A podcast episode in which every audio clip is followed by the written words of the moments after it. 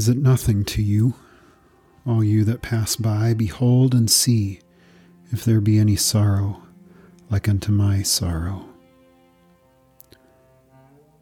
O Lord, open thou our lips, and our mouths shall show forth thy praise. O God, make speed to save us. O Lord, make haste to help us. Glory be to the Father, and to the Son, and to the Holy Spirit, as it was in the beginning, is now, and ever shall be, world without end. Amen.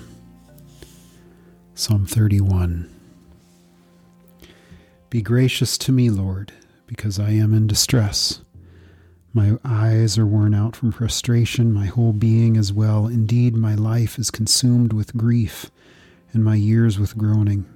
My strength has failed because of my iniquity, and my bones waste away. I am ridiculed by all my adversaries, and even by my neighbors. I am dreaded by my acquaintances. Those who see me in the street run from me. I am forgotten, gone from memory, like a dead person, like broken pottery. I've heard the gossip of many.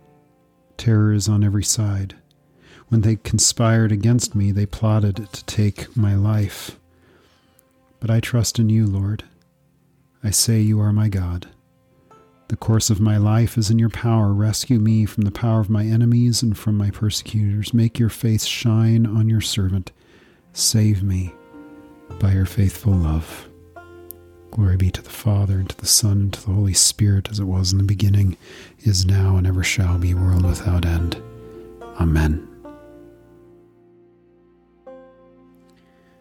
Our first reading comes from Zechariah chapter 9. Rejoice greatly, daughter Zion. Shout in triumph, daughter Jerusalem. Look, your king is coming to you. He is righteous and victorious, humble and riding on a donkey, on a colt, the foal of a donkey. I will cut off the chariot from Ephraim and the horse from Jerusalem. The bow of war will be removed, and he will proclaim peace to the nations.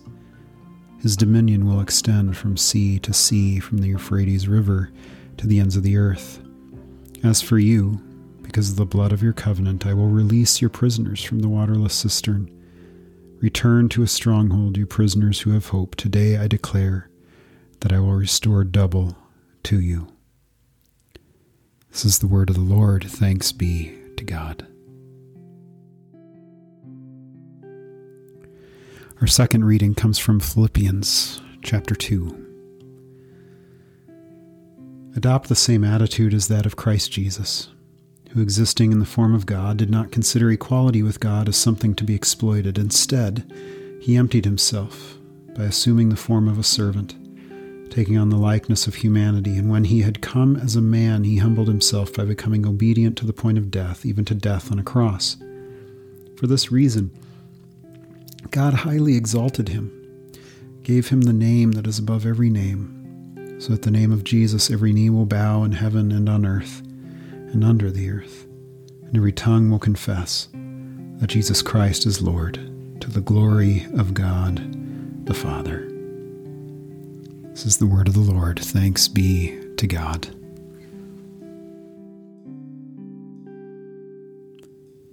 Our gospel reading comes from Matthew chapter 21, beginning at the first verse. When they approached Jerusalem and came to Bethphage at the Mount of Olives, Jesus then sent two disciples, telling them, Go into the village ahead of you. At once you will find a donkey tied there with her foal. Untie them and bring them to me. If anyone says anything to you, say that the Lord needs them, and he will send them at once. This took place so that what was spoken through the prophet might be fulfilled. Tell daughter Zion, See, your king is coming to you, gentle and mounted on a donkey and on a colt, the foal of a donkey. The disciples went and did uh, just as Jesus directed them. They brought the donkey and its foal, then they laid their clothes on them and sat on them. A very large crowd spread their clothes on the road. Others were cutting branches from the trees and spreading uh, them on the road. Then the crowds who went ahead of him and those who followed shouted, Hosanna to the Son of David! Blessed is he who comes in the name of the Lord! Hosanna in the highest heaven! When he entered Jerusalem, the whole city was in an uproar, saying, Who is this? The crowds were saying, This is the prophet Jesus from Nazareth in Galilee. This is the gospel of the Lord. Praise to you, O Christ. Well, church, we're almost there. We've almost made it. Uh, we've made it through quite a few weeks of Lent, and now we are getting ready for Palm Sunday, the Sunday that inaugurates the beginning of Holy Week, the holiest week of our year, in which we enter into this time in which Jesus makes his way into Jerusalem with the sole purpose of going to the cross for you with the fact that he's entering into Jerusalem here, seated on his donkeys, uh, or this donkey, depending on how you want to read the reading. Um, and he's going to do this humble act of entering in this way, praised by the people. But then those same voices are going to turn on him and cry, Crucify him, and he is going to be crucified because it's going to turn out that no, he was just a, in their eyes, just another one of these revolutionaries who wasn't able to do what it was that we thought he was sent to do. I love Palm Sunday. I love it because it's it is a rehashing of what happened at Advent. We talked about this back in December, how the first Sunday of Advent is basically a little Palm Sunday in which many of the readings are the same, in which we're looking forward to our, our Jesus, our Lord, coming to us. At Advent, we're, we're awaiting his coming. Uh, here in, in Palm Sunday, we're, we're celebrating his coming to us, but he's coming to us in a way that seems weird here in here in Ridgecrest, we've got this awesome place uh, run by the Bureau of Land Management uh, out uh, a little bit out of town, not too far, and it's a burro sanctuary.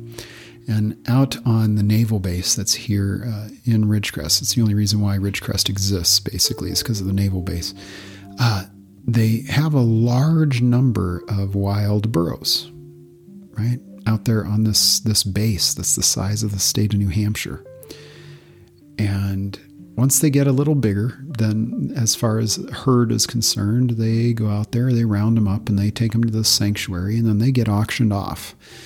Uh, but you get to go, you can go out there whenever you want to, and you can drive around this whole sanctuary. You can bring carrots to them and feed them and all these things. And they're these cute little fluffy things. And every time I picture Palm Sunday and Jesus going into the uh, going into um, the city of Jerusalem, riding on this donkey.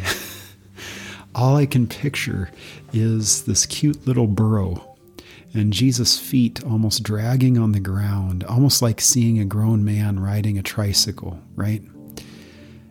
And it's almost a hilarious thing.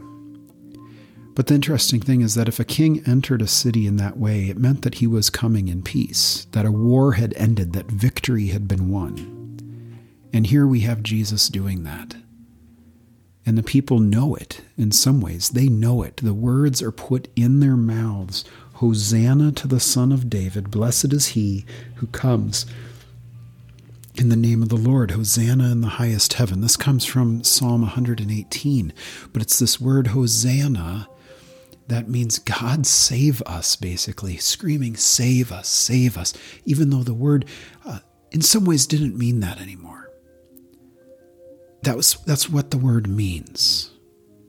And they're remarking, they're screaming out this word Hosanna, in part because they're probably wanting Jesus to save them from the Romans, right? They're probably wanting Jesus to to get them out of the bondage of of being under the control of a foreign power. And here we have Jesus coming in the salvation way that he's going to come, in sort of this ridiculous looking way on this donkey, bringing peace, peace to a war that they don't even know is being fought, this war for our souls, this war to, to destroy the enemies of sin, death, and the devil, the sin that causes us not to trust God, death that reminds us that we are not God, and the devil who wants to make sure that we never think of God. And so we want to scream out here as we make our way towards Palm Sunday Hosanna! Hosanna in the highest heaven! Hosanna to the farthest reaches of anything that has ever been created. Hosanna uh, to the to the rooftops of the Lord's temple in heaven. God save us. And we say, Blessed is he who comes in the name of the Lord, blessed is this Jesus who comes bearing God's name of God saves to save us. Blessed uh, is the Lord himself.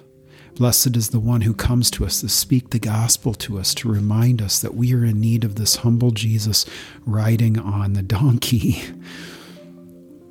And blessed are we who trust in this Jesus for the redemption of all uh, our, our, ourselves, our souls, our bodies, our minds, our hearts, being rescued from sin, death, and the devil. Well, I pray, church, that you'd be covered in God's mercies this week as we make our way towards Palm Sunday. Be thinking about this Jesus who's coming for you, who's coming to you, who's made himself a slave to you so that when you say crucify him, he says, okay, who's made himself a slave to death, that when death has come and spoken to him and said, I'm going to take you, he says, take your best shot, but I'll do whatever you say, death, that I might vanquish you. That you know my, that this Jesus comes to you in peace to rescue you from yourself and to make you his own. Let us pray. Almighty and everlasting God, who sent thy Son, our Savior Jesus Christ, to take upon him our flesh and to suffer death upon the cross, that all mankind should follow the example of his great humility. Mercifully grant that we may both follow the example of his patience and also be made partakers of his resurrection. Through the same thy Son, Jesus Christ, our Lord, who lives and reigns with thee in the Holy Spirit, one God, world without end. Amen. Well, church, happy almost Palm Sunday. Blessings to you as we make our way to Easter, to the resurrection, to life in Christ's name. Go in peace, serve the Lord. Thanks be to God. Amen.